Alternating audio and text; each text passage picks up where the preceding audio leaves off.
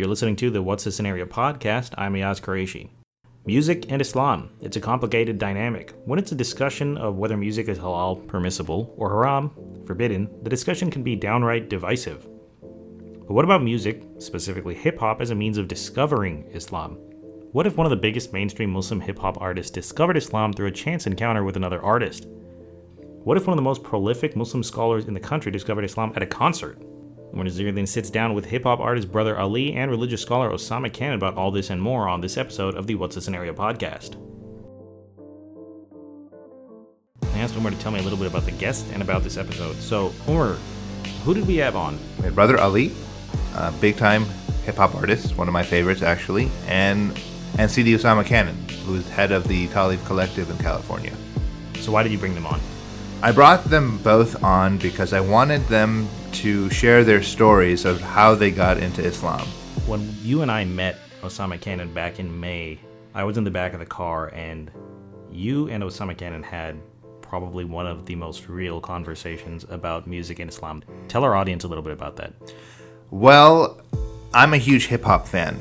Um, it's one of the reasons why I believe my religiosity has gotten a little bit stronger because I felt more in tune with my religion through hip hop. Uh, that's to be very frank. And when I was listening to music, I happened to pop on a Tribe Called Quest CD, and Osama Canon, who was sitting in the car with us, is a big fan.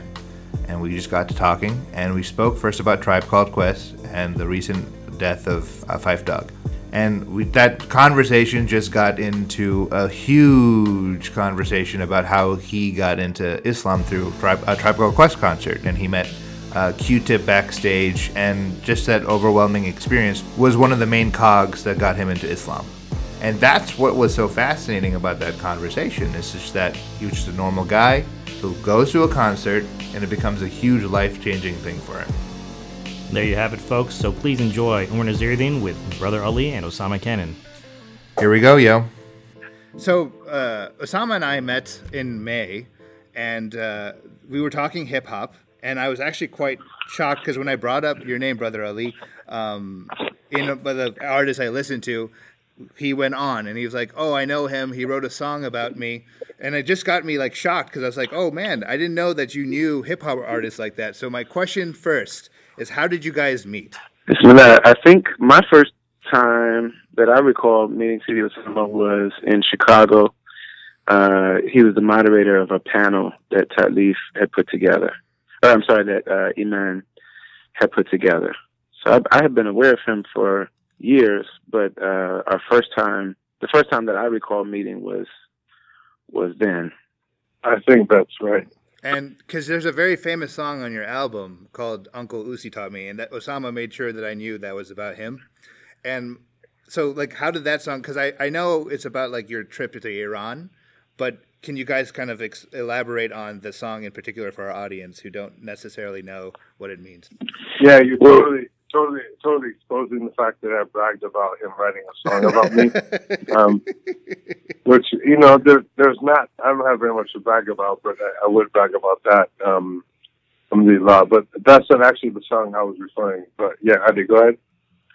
Well, what I was going to say is that um, basically I had an experience uh, just with some things in the music industry that really soured me to the the uh, reality of um, fame and success and how how um, some of the factors that that bring those things about um, can feel like they're not always connected to uh, truth and uh, creativity and things like that. So I mean, just it's an age old tale, but the idea of like the how you know virtuous the music industry is not, you know, was really tugging on me at, at one point to the point where I wasn't sure that I wanted to make music. And at the same time, uh, the years of work that I had put into community organizing and political activism had kind of left me feeling empty as well. Um, and that was the time that City of Osama, that's, that's the time that I think we really became close. Um, I went to the Bay Area to go to, uh, Zaytuna's summer Arabic program. Um, and Sidi Osama was there at the airport greeting me and uh, picked me up. And it was actually my son came with me, and it was his birthday. and of course they threw him a birthday party and made us feel at home. And then, and then that's really when we became dear friends. And I uh, started going to the training at Leaf and became part of the community at Leaf. Uh, specifically, the programs that they have to train people who are community minded and want to become professional lovers, professional servants, um, and professional, um, you know, really more astute at really the mechanics and science of creating situations that allow hearts to, to connect. Um, and this really opened everything up for me. It really turned a new page and just opened up a whole new world for me that uh, really gave me a lot of hope for community, hope for myself personally, mm-hmm. hope for community, and then also, you know, when it was time to start creating music again, gave me literally the space to do that. So like some of the songs, it's difficult to say that any one song on, that album is inspired by or about Sidi Osama and and the community space that he's uh, helped to curate, but really all of the the entire album uh, really is influenced by that. There's another song on there that we we um, you know the the own light what hearts are for song that I actually wrote on a Ta'leef retreat uh, at the Sufi Center in Northern California. We had a day of silence, and I had been really stuck on that song. I hadn't been able to figure out how to make it uh, land right. And so during that day of silence, I actually wrote that song in my head during that time. So, you know, not only gave me physical space to to just go and just be a dude and just be a person and have these experiences, but so inspired me to overflow with, you know, what would I even want to say to the world? Um, and so our friendship, but then also his work and the, the he and the team that Ta'leef have put in place really gave me the the space and inspiration to do that. Alhamdulillah. You know, I think it's really important to highlight the fact that um, when uh, people that are doing community, and particularly the people who are kind of inclined towards studying and teaching uh, sacred sciences, develop relationships with cultural creators and people who are who are ambassadors, people who are doing the work of, of actually being with the people in the broader uh, meaning of what, what, what we what we mean when we say the people, there's a really beautiful kind of symbiosis and bi-directional, multi-directional influence that takes place. And I say that to say that I'm grateful for whatever benefits benefit Ta'leef has brought Brother Ali um, in his path. But we are equally, if not more, indebted to him for his inspiration and the beauty of his art and the beauty of him as a person. And I think that, you know, I'm not alone in feeling that way, and I'm definitely not exaggerating. Real quick, I don't even know if I ever told you this, Ali, that Uncle Rafi Peterson, who's a very uh, critical and crucial and beloved person in my life, he taught me the saying, you can't teach what you don't know, you can't lead where you don't go, and you can't lead what you don't sow. So I, you know, I learned it from Uncle Rafi, and then, it's, you know, I'm honored obviously to have, have, have it attributed to me. Uh, but I just want to name the fact that I think it's so beautiful that a brother who's a legend in the south side of Chicago taught me that, uh, and I didn't know I was the first person that you that you heard that from. If I was the first person you heard that from. Alhamdulillah. So to elaborate on your actual album, which is all the beauty in this whole life. First off, like where did that title come from? Because the album is basically an autobiography, and if you do listen to the entire album, it's like you already know who you are. So I was just wondering specifically from that title, is it is it is that the intention of the title?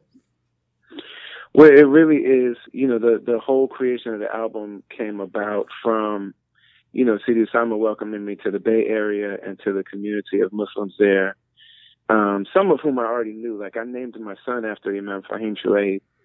Um, so I was familiar with Imam Muwaffiq Muhammad's community, and Imam Fahim Shuaib is in my mind, he is, uh, I would say, among the elite students of Imam Muhammad, Muhammad, Allah have mercy on him, who really was able to contribute a lot to Imam Muhammad's teaching and his legacy because of the fact that he studies not only the Islamic tradition, but uh, sciences like, you know, modern psychology and sociology and language and is able to really put a lot of like scholarly context around what Imam Muhammad taught. And so he was always, you know, one of my favorite uh, teachers in that tradition. And so we had a relationship with him and, and Masjid Waritheen in the in Oakland. Um, but in terms of the broader community, not only in, in the Bay Area, but just in the Muslim world, like, I, you know, coming from Imam Warith Deen Muhammad's community, my experience in the 90s is that we were pretty isolated and we weren't really connected to the greater, the broader Islamic community and the classical tradition of Islam. And a lot of times the experiences that I had in those circles and in those communities just wasn't very welcoming. I, I didn't have any way to really see myself in that in that context.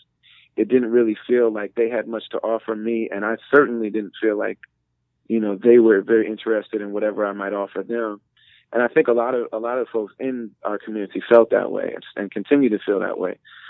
And so Osama was really a great ambassador for the broader Islamic community, Muslim community, and really the tradition because of the fact that he's so, mashallah, well versed in it, but also culturally comes from the same background as us, and then also, you know, was is really um, connected to and has a great deep appreciation for Imam Muhammad, his contribution, his work, um, and that of his community. And it's not just lip service. You know, many people know that the largest uh, modern conversion, mass conversion to Al Islam, was at the hand of Imam Muhammad. Um, you know, a lot of people know that he's the one that directed Malcolm to study tr- traditional Islam, that led uh, Muhammad Ali to traditional Islam. You know, a lot of people pay lip service to that, but when I was with Sidi Usama, I, I knew that it was really real. And so he kind of opened that door to me. And I know you asked about the name of the record, but you know, that led to me connecting with Dr. Omar Farooq Abdullah. Um, Allah preserve him, one of the great masters of the Islamic tradition, you know, saintly figures that really embodies it and teaches it in, in the most beautiful ways. Uh, brought us to a retreat in Spain where he talked about beauty being the splendor of truth. And uh, the fact that beauty and truth are connected, and truth had always been a core theme of my work. Um, and he talked about the connection between beauty and truth. That beauty is the outward manifestation of truth. Uh, virtue is inner beauty and truth is outer beauty, and the two are absolutely connected. You can't have one without the other. Uh, so that got me on the idea of like I'm gonna I'm, all I want I'm gonna talk about beauty in this next album, and then Amir Sulaiman, uh, who I believe to be the greatest living poet, has a poem, an epic poem about the Prophet Muhammad sallallahu and the, one of the refrains in that poem is, I know no beauty in this entire life except for that it's reflecting your light.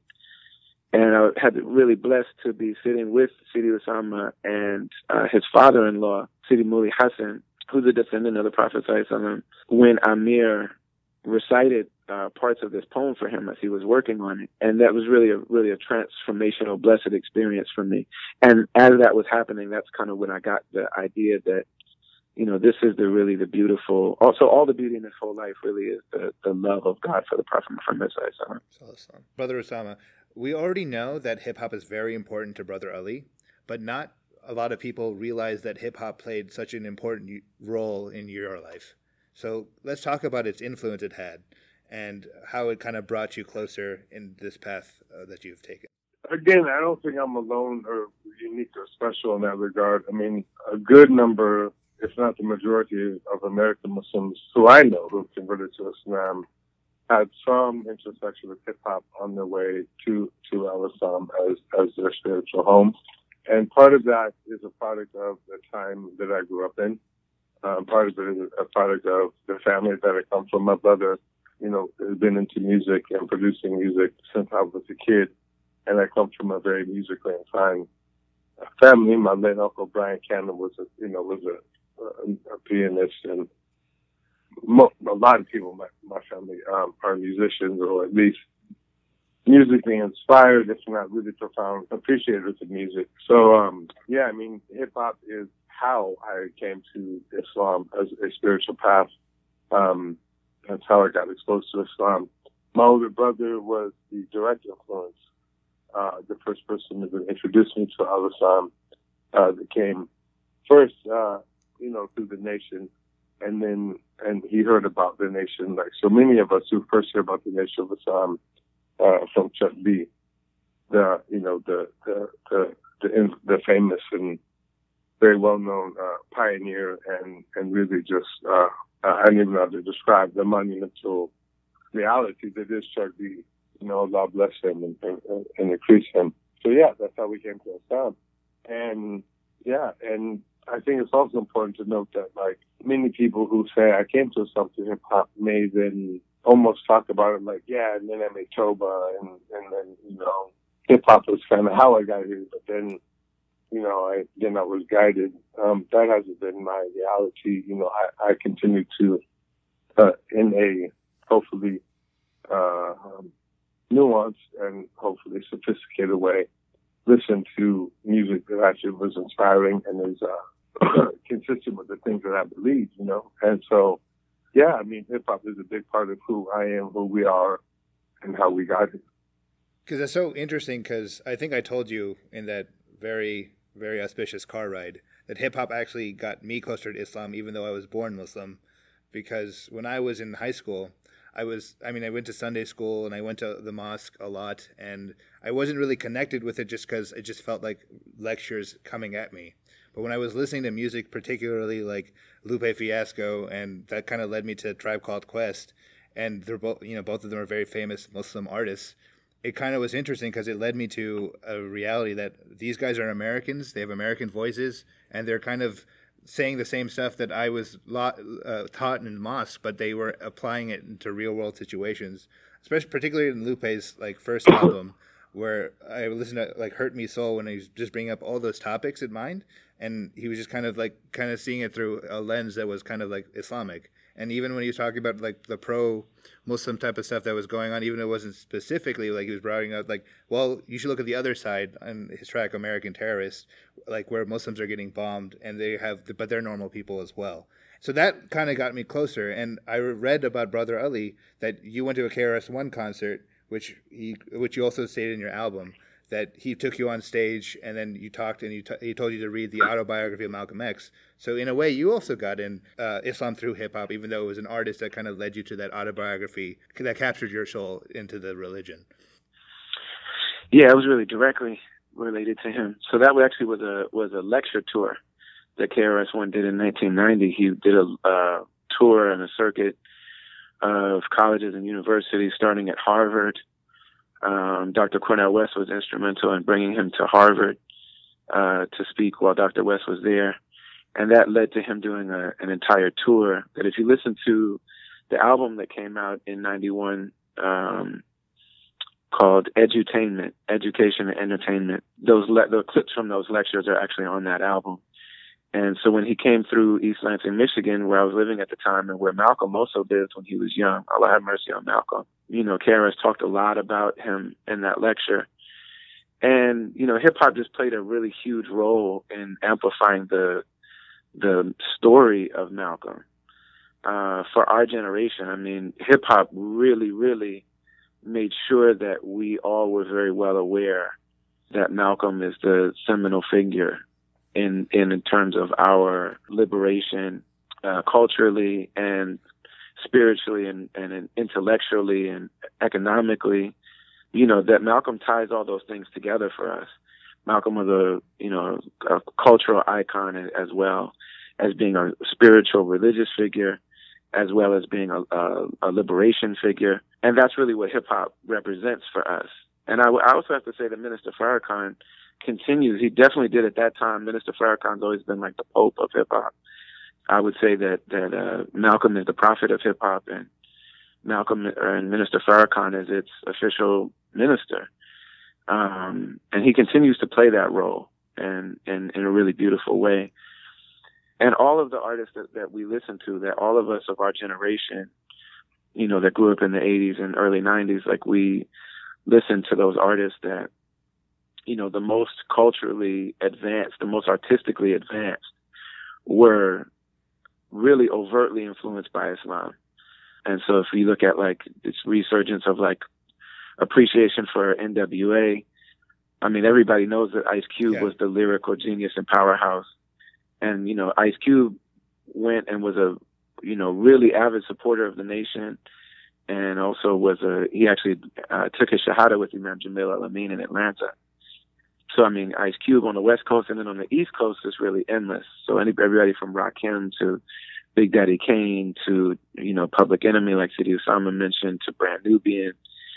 And then when I actually be, started to perform professionally, these are the people that embraced me, endorsed me, and took me on tour and really taught me and continue to teach me. So Brand Nubian and Rakim and Ghostface of the Wu Tang Clan, these were all the first people to bring me on tour and to really introduce me to the hip hop world. And then Chuck D also as a mentor. So that you know, it really is. This is a community lived reality, and that community has a lot of continuity. So you know, Public Enemy, Chuck D, for example, and and you know, Ghostface, and you know, these people's parents' generation remember Malcolm as somebody who was in Harlem you could go hear him speak and you could go hear him preach and you could see him, you know, buying coffee and you could see Malcolm. You would run into Malcolm. So, you know, these are these kind of multi generational ties that we have that really make this a living tradition that we're a part of. And, and the uh, inspiration for Islam is uh, absolutely a very centered um, element of that a lot of Muslims in particular think that music and Islam are incompatible, but we've kind of shown that hip hop can bring you closer to it. So, what is it like to toe the line between an influential Muslim for which music influences their spirituality? I mean, I think that you know, there's two, there's two, uh, there's two ways in which people may object to hip hop as Muslims. One can be from the perspective of Islam as a spiritual tradition in the legal tradition in which there are strong and valid opinions about the impermissibility of, of musical instruments, for example. And I think it would be wrong for us as people who obviously follow a different opinion to kind of uh, to disregard that or to or to assume that it's necessarily coming from some bad place. I mean, like there are people who follow that opinion the nature of difference of opinion in Islam, if it's a valid difference of opinion, is that a person has the right to follow the opinion that they agree with and they find to be uh, more sound. So that's one. I mean, like there's there's difference of opinion. A lot of what is out there, and a lot of what is often referred to as hip hop, uh, which I or other people may not necessarily uh, agree with that reference, there are things in it that are impermissible or are compromising morally from the perspective of Islam as a as a legal tradition. But I think the other part that's important to name um, is that there are some people, Muslims, who may object to uh, hip hop, not on the basis of it being a question of Islamic law, but just from a place of disregard, it's not disdain, it's not hate for a black culture and the fact that hip hop's kind of genesis and, and a lot of its even uh, itself today are, are part of an expression of beautiful, authentic black rage and love and experience and expression. I think many people would be like, oh, hip hop, and we'll write it out just because, you know, that's a black thing, and that's not really uh, what they're into. Um, and as far as that, that goes, I mean, that's obviously a can of worms.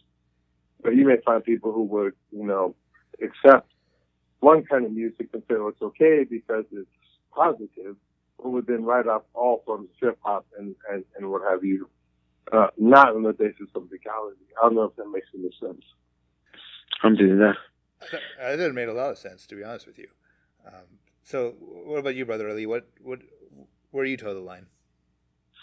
Well, it's not much of a line for me. Like I was really um, fortunate to be raised in the community of Imam Muhammad Muhammad.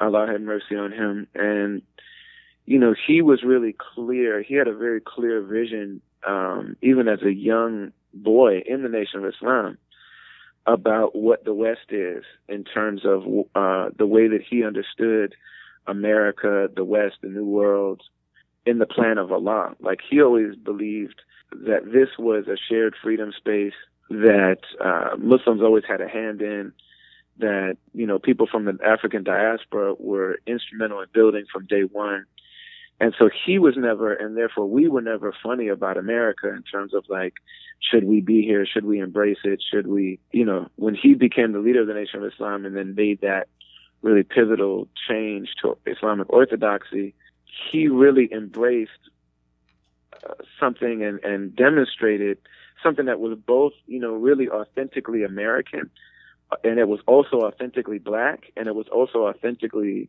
Muslim in one, you know, expression that was super dope.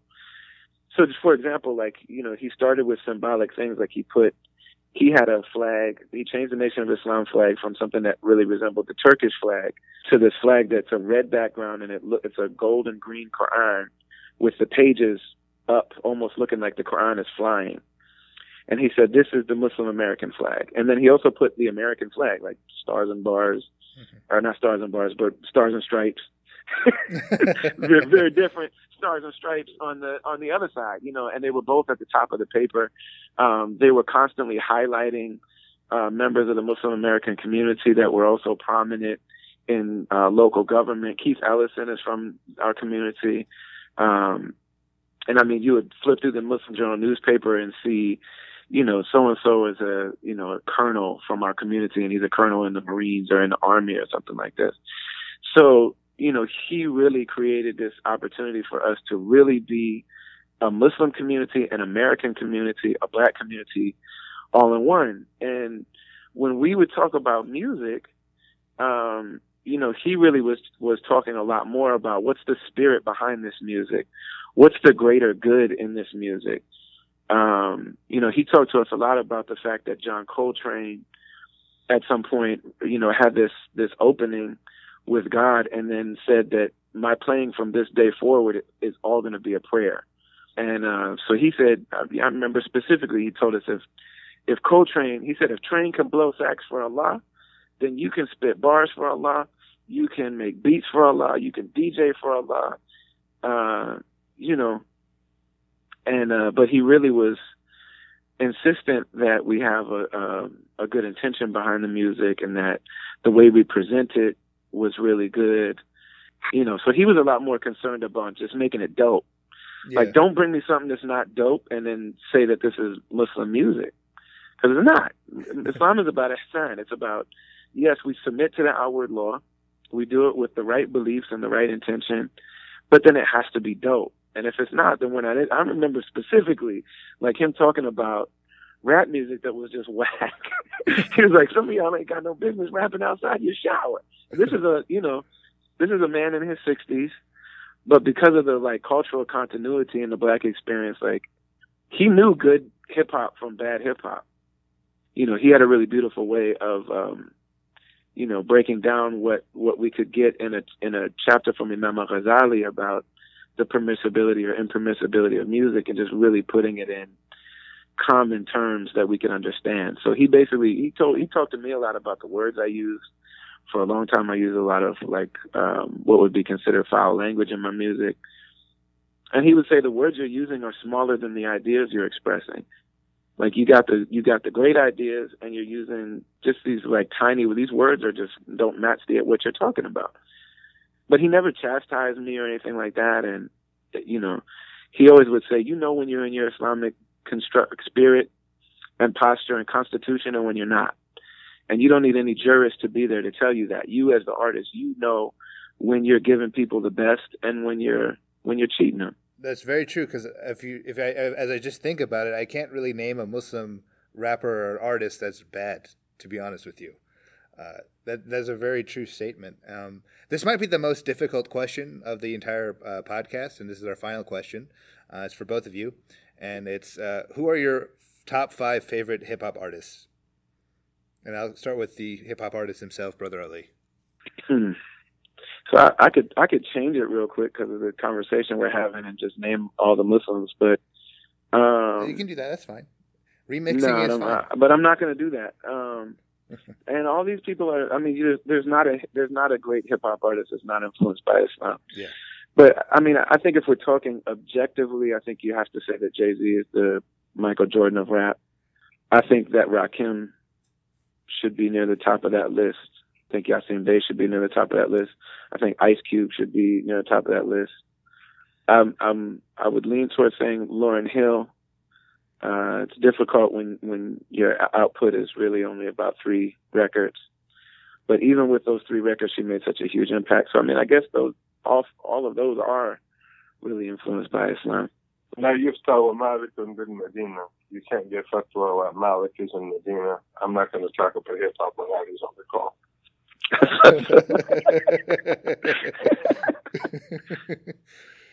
All right, I'll name mine then for you, brother uh, Osama So uh, for me, I agree with you with Jay Z being number one from an influential standpoint. Um, f- for me too, personally, you have to put uh, Q-Tip on there because Q-Tip is inscribed with Tribe, and I think Q-Tip is such a musical genius, and of course he's Muslim as well, and that includes five. So Q-Tip plus five. I'll just put Tribe. Three, you have again same thing with Ghostface. I think Ghostface is so amazing in his rap and his storytelling that I have to put him on my third. Fourth, Rakim, lyrically, he's a genius. I think you're absolutely correct there. He's just so amazing and impactful. And then five, I have to put Yasin Bey. I think Mos Def is so influential in my life in particular, especially with Black Star when he was with Talib Kweli. It was just amazing. So those are my top five. And no disrespect to of course, like Biggie and Tupac, but for me personally, those are my top five. Yeah, I, I won't, I won't, I won't comment on those, but I will tell you a story that's kind of related to your um, telling the line question. Uh, just like a couple months before I embraced Islam formally, I went to a concert called Summer Jams with a bunch of my friends, and uh, Tribe played, and Busta Rhymes was there, Fugees was there, um, Cypress Hill, and a bunch of other people. And um, there was two Muslims that were with me, and then me, who was like honorary to some, and a bunch of like the homies I grew up with. After the show, we wanted to meet Tip, so we like went to the front of the stage, and ironically, Lauryn Hill was like sitting there signing autographs, and my friend Hameen was like, "Hey, can you ask Q to come out here?" And she was like, "Sure." One moment, she was like super cool about it. She went back there. She's like, "He'll be right out." And then he came out, got off of the stage, and hugged us, and like said salam. And then I asked him a question because before I was even like Muslim, people tell me like, you can't do music and it's haram, and you know the stuff that you make sure you tell people before they say the shahada. Uh, but you know, I was being so into music, I was like, dang, can I like be Muslim and and love music the way that I do? So that that was my question to Tip. Who I mean, and being a kid, you know, 19 years old, I was super starstruck, and I was like, I was like, hey, how do you do it? How do you reconcile? Kind of your question about whatever, you know, balancing or whatever. And he just said, to paraphrase, he was like, I just depend on the forgiveness of Allah. Like he didn't try to justify or make excuses. He was like, you know, everyone makes mistakes, and we don't feel Allah overlook our mistakes. But I would attribute that conversation to like one of the most influential in my path uh, to, to, to formally embracing Islam. So, I mean, that's the thing, man, that people got to recognize, you know, in the Muslim community that, like, you can sit back and critique the four fingers all day long, but how many thousands and thousands of people are touched uh, by these women and men that are, are sharing this love in the form of artistic expression. And for a community that talks so much uh, uh, talks as much as the Muslim community cares about dawah, you know, you got to really wonder, man, who's really doing that, you know. So, yeah, I know. yeah, that's that's a very amazing point.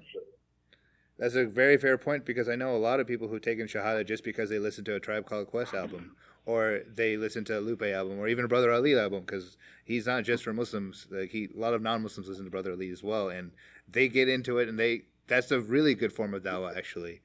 I mean, it's it's just so interesting because it's just a double-edged sword in our community, especially because there's some people on the right, in terms of you know, as Muslims, who are so vehemently against it, and then those at the left who are kind of too much into it, and it's just an interesting uh, tug and pull that we that we deal with.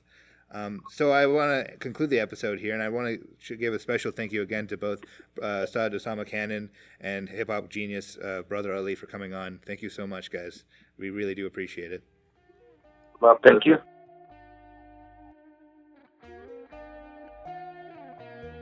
So, as you can see from this episode, the dynamic between music and Islam is nuanced. It's not a black and white issue. It can be a means of discovery, it can be a means of self expression.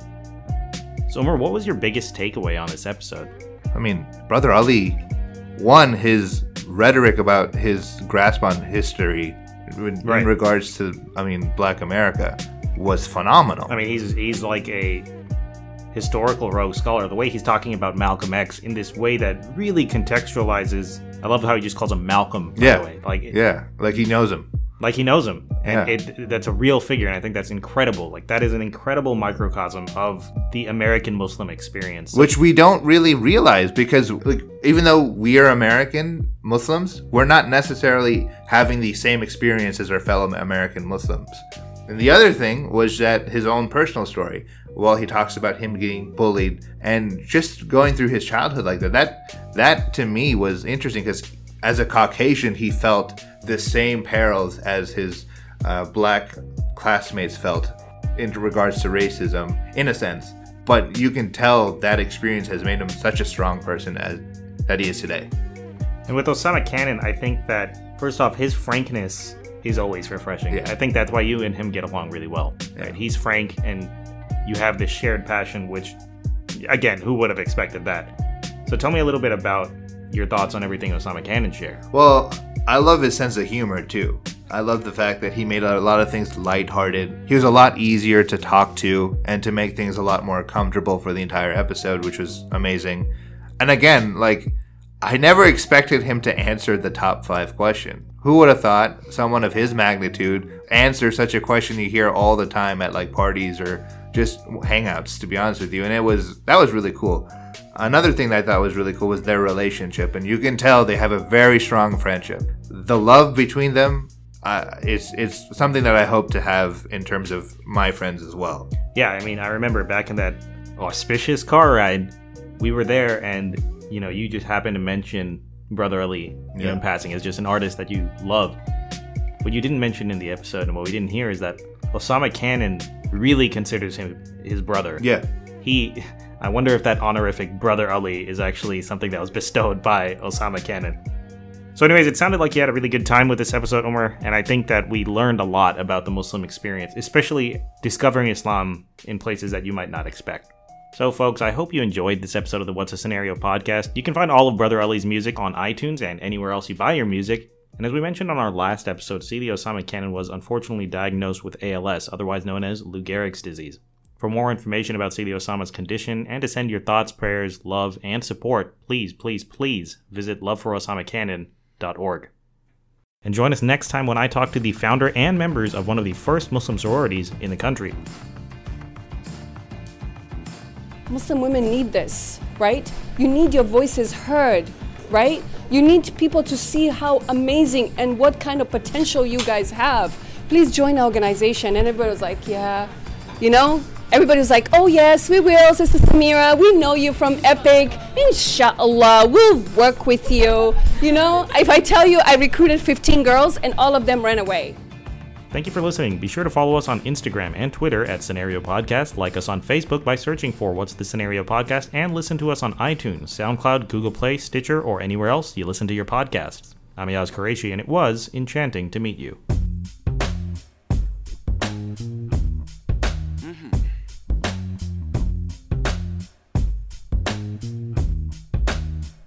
Uncle Uzi taught me. You can't teach what you don't know. Can't lead where you don't go.